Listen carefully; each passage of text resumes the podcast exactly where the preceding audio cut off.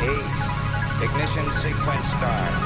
Five, four, three, two, one, zero. Quantum leap. Salto quântico. Salto quântico. Salto quântico. Salto quântico. Kvantvinsvåg. Salto quantico. Salto quantico. Salto quantico. Kvanthopp, det du inte visste att du ville veta. Hjärtligt välkommen med till Kvanthopp som firar inledningen av Finlands tre sportlovsveckor med att idag tala om att vara ute i naturen och om själva skogen. Det sägs ofta sådär lite ironiskt att vi finländare är skogsmänniskor. Men den ironin kan man nog egentligen slänga med soporna för vi borde dra åt skogen så ofta vi bara kan. Den är hälsosam. Det har olika studier visat på. Det berättar professor Lisa Tyrväinen vid Naturresursinstitutet. jos käy pari-kolme kertaa viikossa semmoisen puolen tunnin käynnin kaupunkiviheralueella, niin se on semmoinen taso, että ja, ja jos käy sitä enemmän, niin, niin kuin väestötasolla näyttää, että mieliala ja nämä psykologiset hyödyt on jo selvät. En halvtimme skogspromenad ett par, tre gånger i veckan är perfekt för humöret. Det visar befolkningsundersökningar.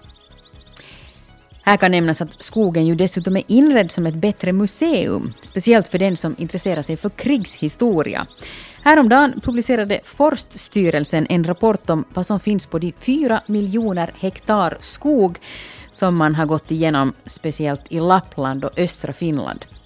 Och det dräller av både krigsminnen från vinterkriget och fortsättningskriget och också lämningar från stenåldern och järnåldern. Så här i slutet av februari så är det ju alldeles ljuvligt hur man kan höra fåglarna kvittra. Men vad är det riktigt för typer där i buskar och träd? Vad heter de där fåglarna vi har börjat höra och hur låter de? Vi har ju ett och annat ljud i våra arkiv som vi kan spela upp och tillsammans med biolog Anders Albrecht som kan fåglar så ska vi nog få den här bilden klar. Vi ska idag inte bara tala om naturen utan också bege oss ut i den. Vi ska följa med redaktör Annika Holmbom och friluftsguide Patrik Berghäll ut på sjön. Och då handlar det om någonting som kan komma att bli aktuellt nu snart igen då många ska lägga kajaken eller någon annan båt på vattnet. Har man att göra med iskallt vatten, då gäller det att hålla huvudet kallt. Eller hur det nu blir. Om man måste överge sin båt, det vill säga båten sjunker, så då måste du bara snabbt slita med dig sånt som du behöver för en överlevnadssituation från det där fartyget innan det sjunker. Och då är det ju alltid bra om du skulle ha någon sorts låda, nödlåda eller nöd, nödpåse som du har då saker i som du bara river åt dig när du måste sticka. För det kan vara sådana situationer att båten sjunker helt enkelt och det går jättefort. Till sist idag ska vi tala om någonting som jag personligen drack litervis av för säg sådär 20 år sedan, men som jag idag helst undviker. Nämligen sötningsmedlet aspartam. Det får du höra om i veckans E-nummerlotteri i slutet av programmet. Jag heter Ulrika Fagerström och strax blir det veckans notiser om vetenskap och teknik. Men vi rullar igång sådär lite långsamt med Nature Boy här med Lady Gaga och Tony Bennett.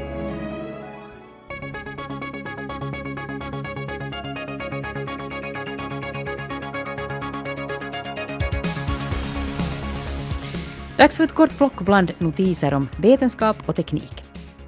På 60-talet gjordes de berömda testen då man lät olika försökspersoner ge låtsas elchocker åt en annan person och undersökte hur långt personen i fråga var beredd att gå då någon annan, i det här fallet en forskare i vit rock, gav order om saker.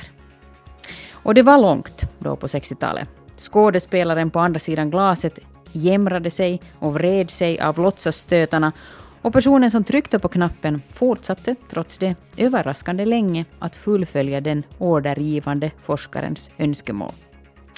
Experimentet då gav insikter om att en människa tyvärr är beredd att skada andra bara för att någon annan säger att den ska göra det. Och att det kan ta överraskande länge innan personen kommer sig för att säga ifrån. Så åtminstone på 60-talet, men å andra sidan var just de testerna en kommentar till nazisternas grymma dåd. Och där vet man ju att följandet av order in absurdum inte begränsas av tid och rum. Nu har då en ny, modern variant av testet gjorts, berättar BBC. Den här gången lät man försökspersoner ge varandra helt riktiga elstötar. Ingen var då alltså skådespelare, utan man turvisades om att vara den som gav och den som tog emot elstöten. Fortfarande fanns dock stundvis en ordergivande forskare på plats. Och den här gången undersökte man hjärnans signaler under processen, bland annat med hjälp av EEG.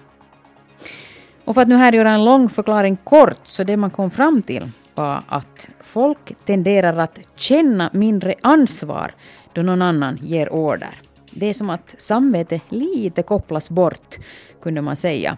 Vi upplever mindre ansvar för våra handlingar då någon annan ger order om dem. Forskarna sammanfattar det hela som att man därför borde kräva mer av folk i ledande ställning. De måste hållas mer ansvariga för de order de ger, för folk gör faktiskt ofta som de säger. Så en forskningsnyhet från kriminaljournalistikens område. Det är de mest dramatiska berättelserna som får utrymme i medierna. Och ofta så ger de folk en helt förvrängd bild av hur våldsstatistiken ser ut. Det vill säga det här då i Sverige eftersom forskningen är gjord vid Stockholms universitet. Våldet i media gör att folk tror att våldsbrotten ökar, medan det i själva verket är tvärtom. Medierna speglar aldrig verkligheten eller brottsstatistiken på ett rationellt och konsekvent sätt, säger Ester Pollack, docent i journalistik vid Stockholms universitet. Beroende på vilket medium man följer får man sen olika uppfattningar. Enligt Pollack är det ändå inte de traditionella medierna som här utgör det största problemet, utan sajter på nätet som drivs av privatpersoner och som spekulerar i aktuella brott och kanske publicerar bild och namn på människor. Här kan jag ändå passa på att tillägga att fast man ofta idag talar om risken med att folk blir instängda i overkliga bubblor på nätet eller i Facebookflödet för den som använder det, så har vi idag samtidigt bättre möjligheter än någonsin tidigare att göra det precis motsatta. Är man bara medveten om att det är väldigt lätt hänt att man skaffar sig väldigt ensidig information, då kan man ju idag aktivt välja annan information åt sig. Se till att man läser olika sorters tidningar, får information från olika typers källor, från olika länder, om olika folkgrupper på olika språk. Det kunde man inte så lätt förr. Och till sist ett meddelande från apotekshyllan faktiskt som berör både en och annan och en annan barnfamilj säkert. Om du hör till dem som brukar använda hudkrämen Apobas, kolla att du inte nu får en hudreaktion av den. Sen förra veckan så avbryts nämligen leveransen av en mängd Apobas-krämer till apoteken sen finländska hudläkare har anmält att många patienter fått en hudirritation av krämen. Nu misstänker man att det eventuellt handlar om ett konserveringsmedel som gett upphov till den här hudreaktionen. Kunderna får pengarna tillbaka fram till och med slutet av mars. Det är sportlov denna vecka och nästa vecka och därpå följande vecka och folk kommer ju säkert vara ute mer än vanligt och då kan det ju vara intressant att veta vad det är som kvittrar i buskar och träd. Efter Stings Fields of Gold pratar jag med biolog Anders Albrecht just om vilka fåglar vi kan höra just nu. Anders Albrecht, du är biolog och känd bland annat från Radio Vegas program Naturväktarna. Vilka fåglar är det som vi kan höra ute just nu? Ja, den, den som ju börjar tidigast alltid, speciellt i städerna, så det är ju koltrasten och den, den, den sjunger gärna nu helst sådär på på morgonkvisten och har börjat nog på kvällarna också. Och sen har ju mesarna börjat sjunga på allvar. Så att de, speciellt om det lite solen glimtar fram lite så, så sjunger de för fullt och hackspettarna har börjat trumma. Förra veckan så var det tal om att flera flyttfåglar har kommit tillbaka. Bland annat i Hangö så talades det om ejdrar och lärkor och i Åboland ja. också. Eh, vilka fåglar har vi att vänta nu de här första veckorna i mars till exempel? No, det börjar komma mycket nu. Det, det kommer att komma, komma mycket, bland annat tofsvipor och duvorna kommer allihopa, eller både ring och, och skogsduvorna. Och, så börjar det dyka upp vadare och, och rovfåglar och inom mars kommer, händer det massor. Och, och då kommer de också att börja, börja sjunga. De lärkor och duvor som har kommit nu så de, de är inte riktigt i sångartagen ännu. Ah, jaha, hur så? Och de, är, de, är, de är lite, de har lite kanske mycket jobb att söka maten och de hinner inte, hinner inte sjunga. Man hör ju dem nog kvittra när de flyger men att det är inte sång ännu. Mm. Har du en favorit som du väntar på? Sommaren väntar jag på men nej, Jag tänkte närmast tycker fåglar. om, jag tycker om alla fåglar nog. Jag, det jag väntar nu är att vi ska börja höra berguven där i Orsa. Den, den, den brukar ropa och ugglorna, ugglorna är ju i full fart nu så, så de kan man höra på nätterna. Jag är själv tyvärr lite dålig både på fåglarnas namn och hur de låter och vem det är som låter för tillfället och så här, men därför är det bra att ha kontakt med sådana som du. Men det här, vilken vårfågel tycker du att låter vackrast? låter. Alltså det, det kanske inte nu sången utan det är stämningen. Jag, jag tycker sånglärkan är den som ger de bästa vårdkänslorna åt mig. När den drillar i skyn så då är det liksom vår på riktigt. Är det den lärkan som nu kom redan? Det är den som har kommit. Just ja. Va, de, de här flyttfåglarna som kom nu, hur, hur pass farligt är det för dem eh, liksom om, om vädret svänger och sådär?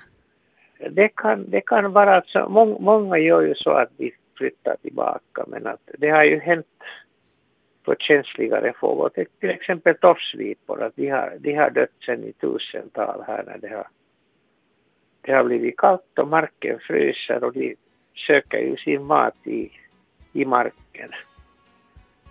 Och då har de inte, inte, varit välgödda tillräckligt för att flyga tillbaka till söder. Och de är ju förstås ganska utpumpade efter att ha flugit hit. Nå, vi ska hoppas på det bästa för dem. Ja, det gör vi. Tack Anders Albrecht för att du var med här i Kvanthopp idag. Tack. Du lyssnar på Kvanthopp i Radio Vega där det idag, med tanke på att landets sportlovssäsong inleddes denna vecka, handlar om skog och natur. De finländska skogarna utgör egentligen ett jättestort museum. I en inventering som Forststyrelsen lät utföra under åren 2010 till 2015, där man kartlade 4 miljoner hektar skog i östra och norra Finland, så kom man fram till att där ligger tusentals fornlämningar och spår av krigen. Det var alltså arkeologer och andra forskare som på uppdrag vandrade runt sommartid i skogarna och forskade och funderade och prickade ut viktiga ställen på kartor. Olika spår av krigen på 30-40-talet hittade man cirka 2000 stycken av. Och andra historiska lämningar, en del så gamla som 10 000 år, så fanns det tusentals av. Och tusentals som tidigare inte ens hade upptäckts.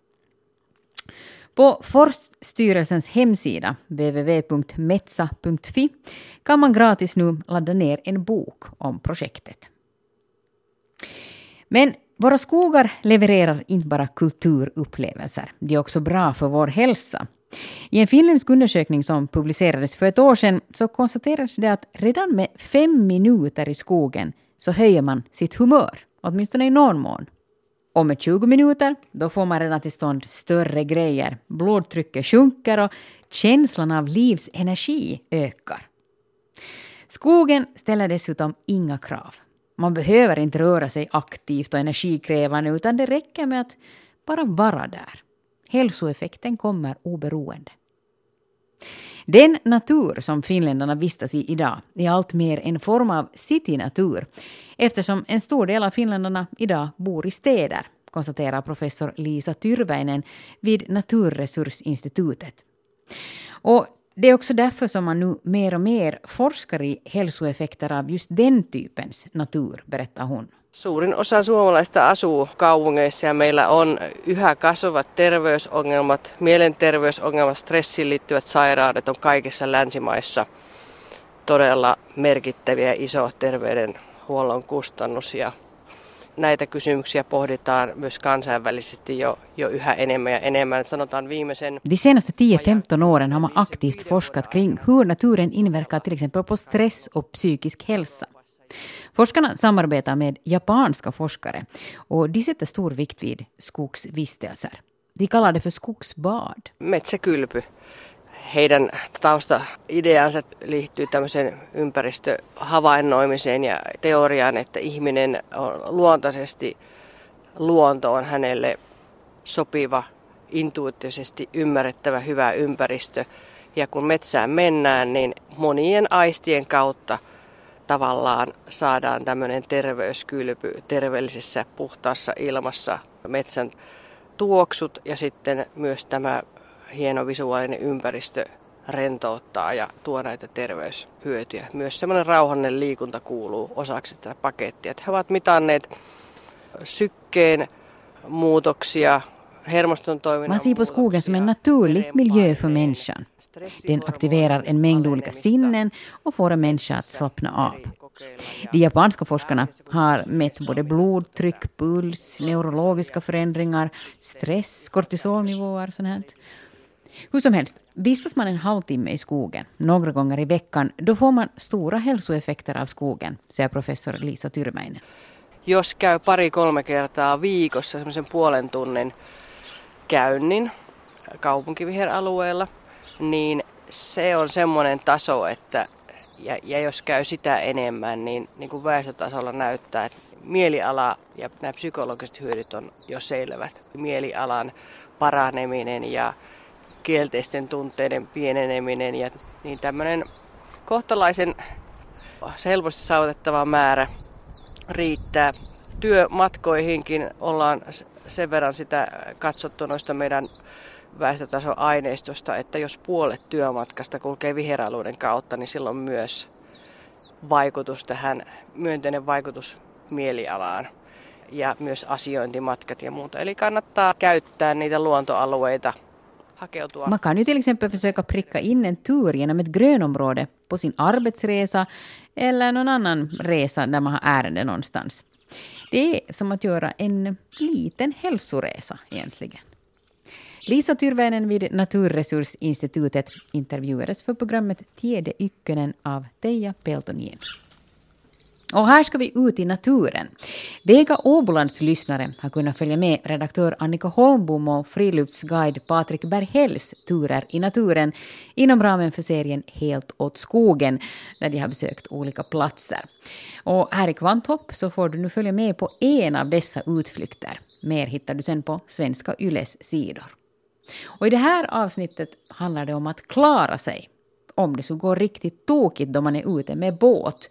Och det är det ju många som kommer att vara inom ett par månader ungefär och då är vattnet fortfarande iskallt. Men vi låter dem berätta. Då så, eh, vi står här nu då på en udde. Ska du lägga upp liksom scenen för oss nu då här, Patrik? Det är dimma och det här, vi har varit ute med, med vår lilla snurrabåt och det här fast vi har varit i de här vattnen många, många gånger så har vi nu kommit i en sån situation att vi vet inte var vi är. Vi har kört vilse. Mobiltelefonerna lämnar vi ju hemma för varför skulle vi ha dem med på sjön? Nu har vi då kommit i land här, eller ska vi nu säga man ska ha dem med på sjön men nu i det här fallet så leker vi att vi har dem hemma. Nu har vi kommit i land här då med båten här på den här holmen och vi har nu inte så värst mycket med oss. Och det här det som vi ska börja se på här sen att vad, vad hittar vi här för förutsättningar att bli här en stund och vad borde vi göra och allt sånt här. Det som vi kommer att syssla med nu. Nå, om det är så då att man är tvungen att överge sin båt eller ta sig i land så, så vad är det som eh, man borde tänka på? No, man måste överge sin båt, det vill säga båten sjunker. Och det finns ju i historien sådana fall. Jag har, jag har sett en film om en familj uppe i Alaska som det hände på det här viset. De var ute och seglade, de bodde jättelångt borta så de for dit med segelbåt till sin, sin stuga där de bodde alltså. De kapsejsade i en storm. Så då måste du bara snabbt slita med dig sånt som du behöver för en överlevnadssituation från det där fartyget innan det sjunker. Och då är det ju alltid bra om du skulle ha någon sorts låda, nödlåda eller nöd, nödpåse som du har då saker i som du bara river åt dig när du måste sticka. För det kan vara sådana situationer att båten sjunker helt enkelt och det går jättefort. Andra alternativet är det att om du då rör dig med samma båt hela tiden att du har i den båten då den här utrustningen så att du då liksom klarar av situationen och du har allting färdigt packat i, i båten. Sen kan man ju skala ner det här och att du kan ju ha det då som jag har här i en väska som jag har överlevnadsutrustning i. Du tar den här väskan med dig. Eller så har du dina kläder i din bilkhalare eller i din fiskhalare eller värmehalare som du har på dig. I din flytväst kan du ha i fickorna. Men huvudsaken är det att du lite planerar i förväg om du rör dig i sådana förhållanden. Att vad ska du göra ifall att uh, olyckan eller nöden är framme. Vad är det som du har då i den här din lilla väska? Nu här i min lilla väska så har jag då fäst en sån här kniv. Jag har då en arbetskniv så att säga där. Sen har jag här har jag en sån stark ficklampa också som lyser så 17 riktigt när man slår igång den på natten. Den lyser nog långa vägar. Här inne i det här stora facket har jag då en sån här, så heter nödsats heter det. Som är då en låda som man då kan använda till att koka i också. Här finns lite mediciner, finns det. Signalspegel har vi här. Fiskedon har vi här. Toalettpapper har vi. Visselpipa och så har vi en såg och så har vi metallsnöre och så har vi tändmaterial.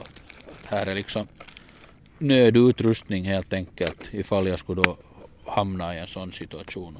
Så har jag färdigt. Och lite första hjälp hittar man också i den här väskan. Att ifall man det där behöver plåstra om någon så har man lite förband och sånt som man kan sätta på den här personen. Nu har vi tagit i land oss här då på ön. Eh, ifall det är så att man till exempel har varit tvungen att simma i land till ön, vad är bra att tänka på då? Och då ska vi fara, vi fara lite närmare vattnet här så ska jag visa att det är lite sådana här tricks.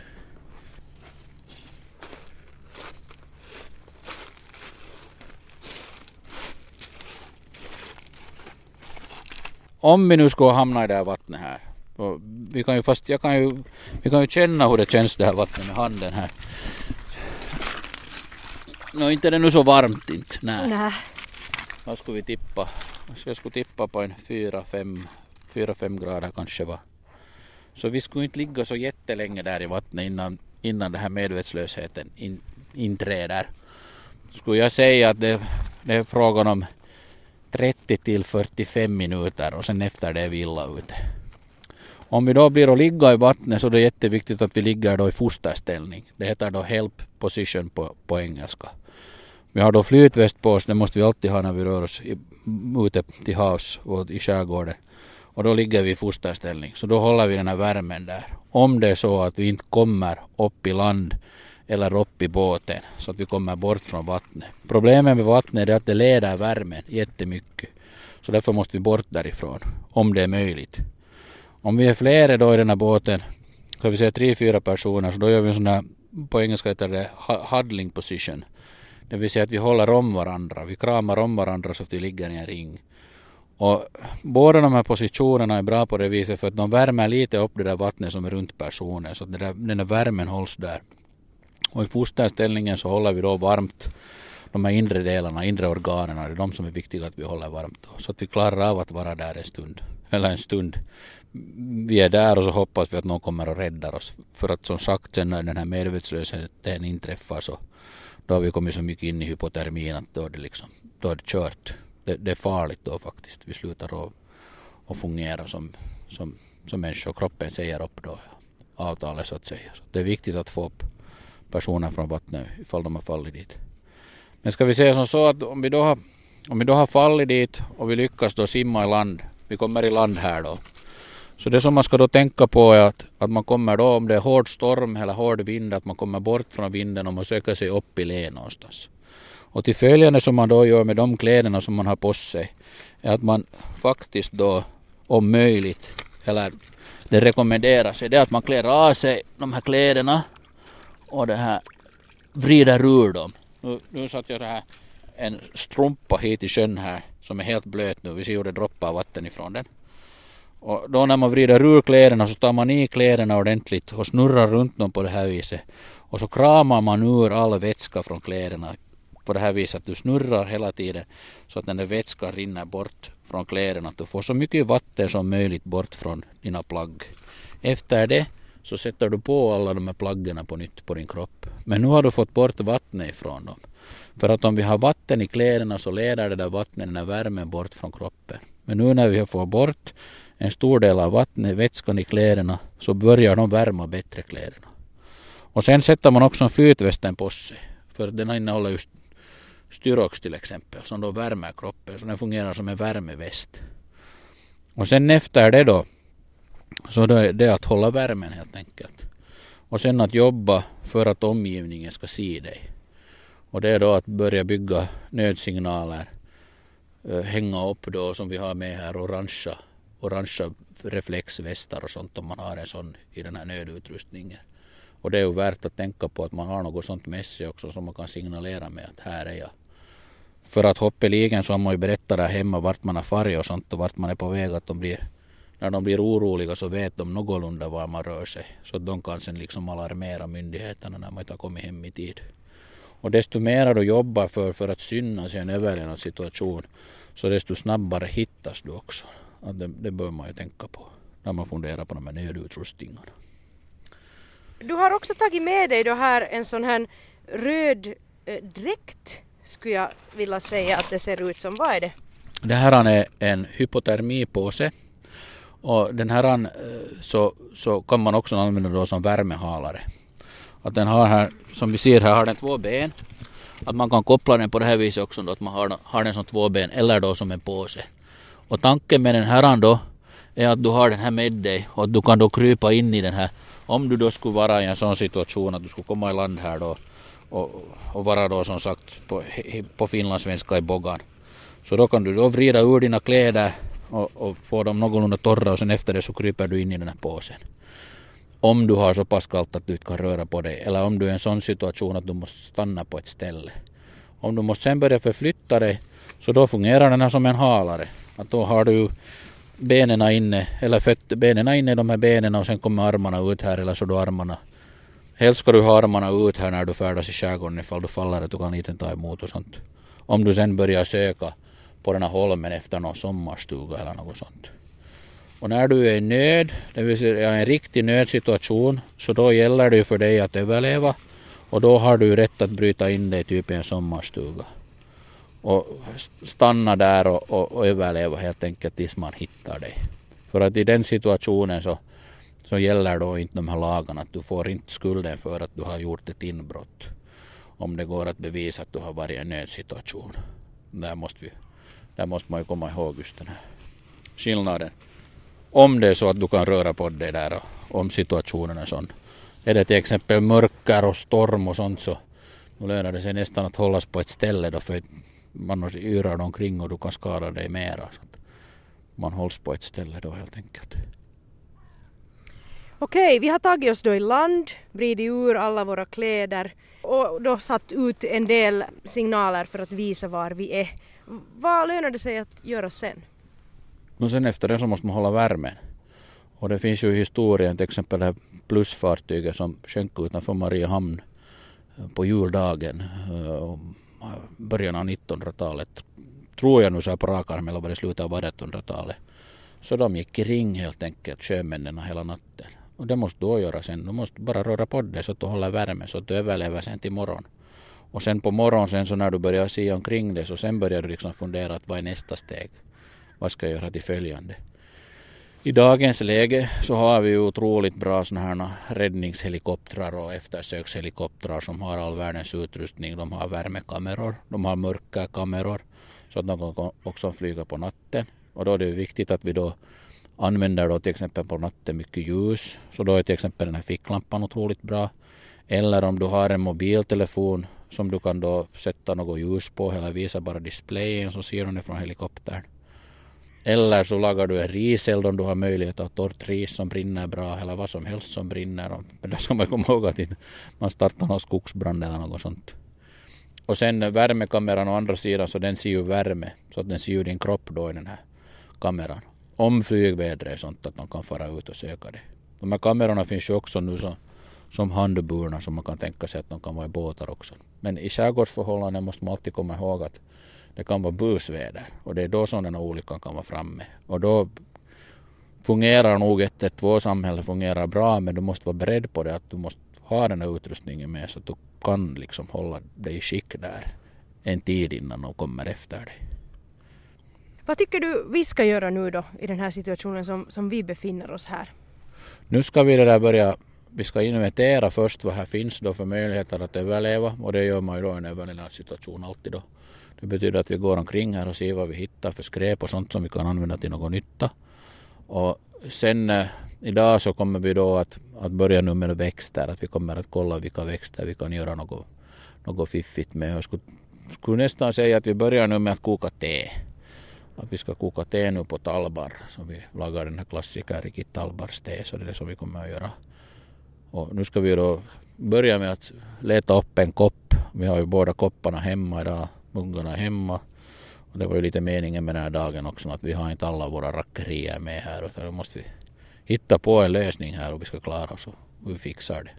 Varför just tallbarste? Tallbarren så innehåller mycket C-vitamin och det är de som vi vill ha då, C-vitaminen. Det finns inte, om man jämför med granen så den innehåller inte alls lika mycket C-vitamin och, den, är inte, den är inte bra heller att göra te på men tallbarste så kan vi då laga och där får vi C-vitamin ifrån den då.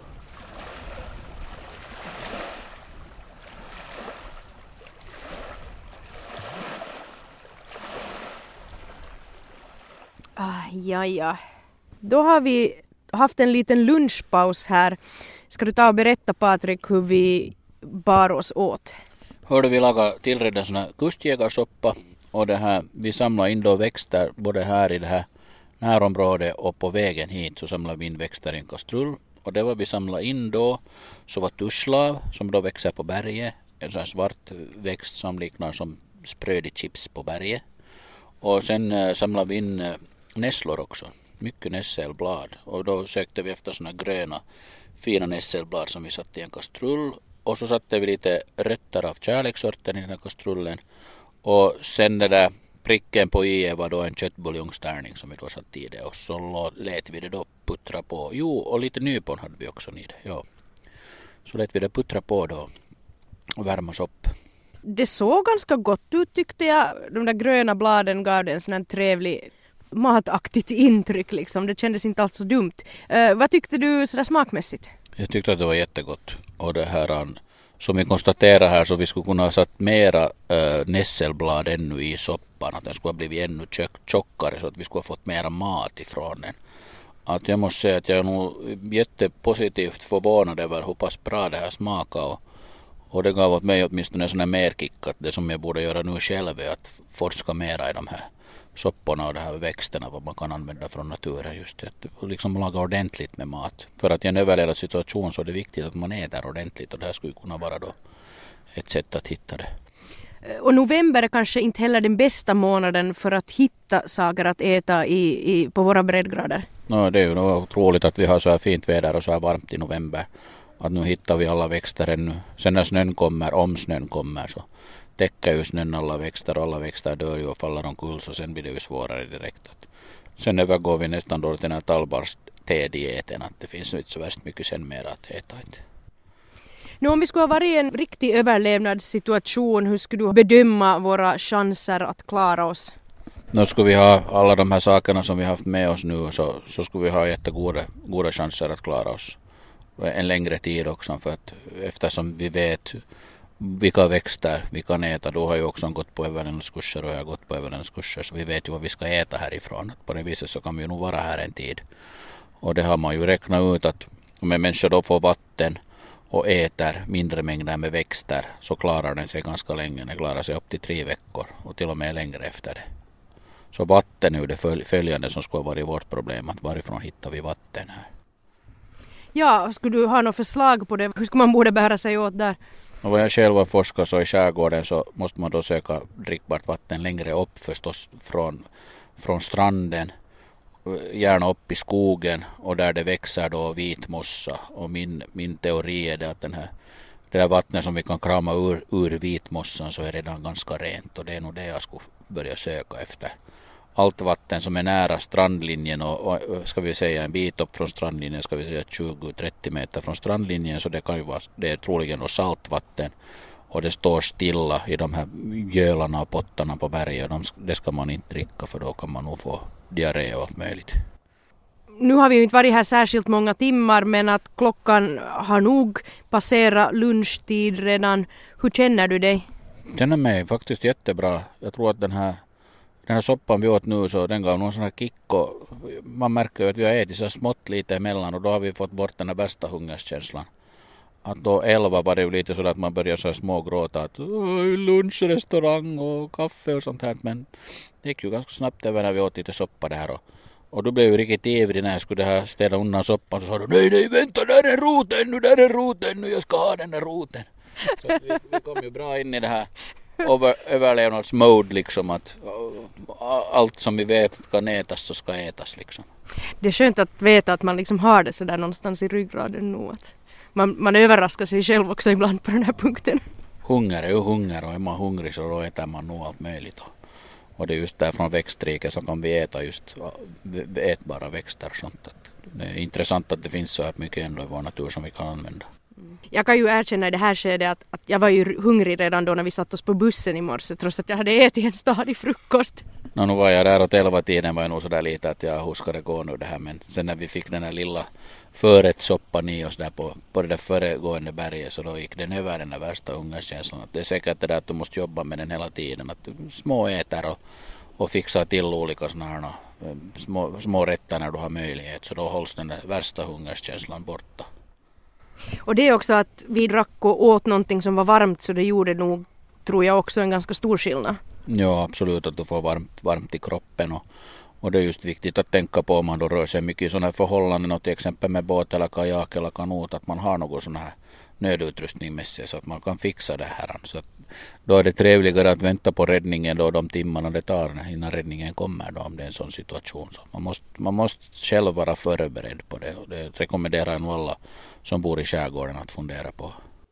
Det var friluftsguide Patrik Berghäll och redaktör Annika Holmbom som var ute på Runsala i Åbo. Och det här var alltså en del av en naturserie. Fler avsnitt hittar du på Yle Åbolands sidor på nätet. Här i Kvanthopp har det blivit dags för veckans E-nummer. Kvanthopp presenterar veckans E-nummer. Och veckans nummer är E951 aspartam. Nu är vi inne på riktigt omtvistad terräng. Men ta det lugnt. Det här sötningsmedlet har ett lite oförtjänt dåligt rykte.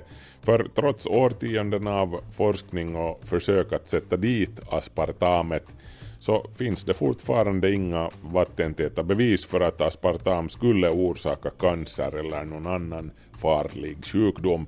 Men vill man dricka light läsk eller konsumera några av de cirka 6000 andra aspartamsötade livsmedel som finns till salu runt om i världen eller vill man hålla sig till gammalt hederligt socker? Det är såklart upp till var och en att besluta. Aspartam eller aspartylfenylalanin 1-metylester används alltså istället för socker. Inte för att det skulle innehålla färre kalorier. Faktum är att aspartam innehåller ungefär lika många kilokalorier per gram som de flesta sockerarter, det vill säga fyra. Men på grund av att aspartam är cirka 150 till 200 gånger sötare än socker så behövs det så mycket mindre av det, vilket leder till färre kalorier. Simpelt. Men å andra sidan har studier visat att aspartamsötad läsk sällan har någon större inverkan på vikten för den som lider av fetma och försöker använda det här som en metod för att banta. Men däremot så orsakar aspartam inte karies åtminstone och det ger heller inget insulinsvar för diabetiker. Aspartam syntetiserades första gången 1965 av den amerikanska kemisten James M. Schlatter av misstag faktiskt. Eh, Schlatter jobbade på en medicin för magsår och aspartamet kom till som en biprodukt där. Schlatter slickade på sina fingrar för att fukta dem när han skulle lyfta upp ett papper från bordet och ser man på fingrarna smakade sött vilket berodde på att han hade fått aspartam på dem och resten är historia som man säger. 1974 godkändes aspartam av det amerikanska livsmedelsverket FDA för begränsat bruk i livsmedel och 1994 gav EU grönt ljus för det.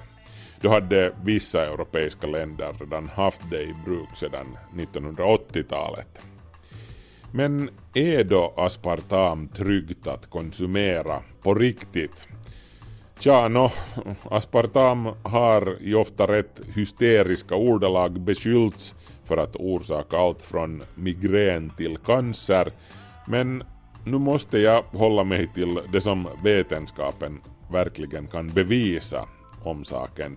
Och sanningen är att trots att aspartamets hälsoeffekter har studerats intensivt i årtionden av mer än hundra olika livsmedelsmyndigheter i lika många länder, inklusive Evira här i Finland, och ingen har lyckats med att bevisa att aspartamet skulle vara farligt och slutsatsen har hittills alltid varit att det är tryggt att konsumera sötningsmedlet i måttliga mängder. Obs, obs! I USA där betyder måttliga mängder 50 milligram per kilo kroppsvikt medan motsvarande siffra i EU är 40 milligram per kilo. Det här betyder att en människa som väger 75 kilo tryggt kan dricka 4 liter aspartamsötad lightläsk om dagen. Vill man verkligen dricka så mycket lightläsk Eh, det är en helt annan femma. Eh, personligen undviker jag helst light läskedrycker. Jag är inte alls förtjust i smaken helt enkelt. Bättre då att dricka sockerläsk men kanske lite mindre av den. Så resonerar jag. Och sedan finns det ju förstås de här som inte alls kan röra aspartamprodukter. De som lider av den ärftliga sjukdomen fenolektonuri eller PKU Eh, deras kroppar kan inte bryta ner fenylalanin som aspartam alltså innehåller och därför märks de produkter som innehåller aspartam med texten innehåller en fenylalaninkälla ifall att ni har undrat vad den texten på läskflaskans etikett betyder. Du har hört ett avsnitt i serien Kvanthopps E-nummerlotteri, E951 Aspartam. Nästa vecka drar vi ett nytt E-nummer. Veckans E-nummer presenterades av Markus Rosenlund. Och det var det sista för Kvanthopps del idag. Lyssna på oss igen nästa vecka. Då är Markus Rosenlund tillbaka som programvärd. Mitt namn är Ulrika Fagerström. Ha det så bra. Hej då.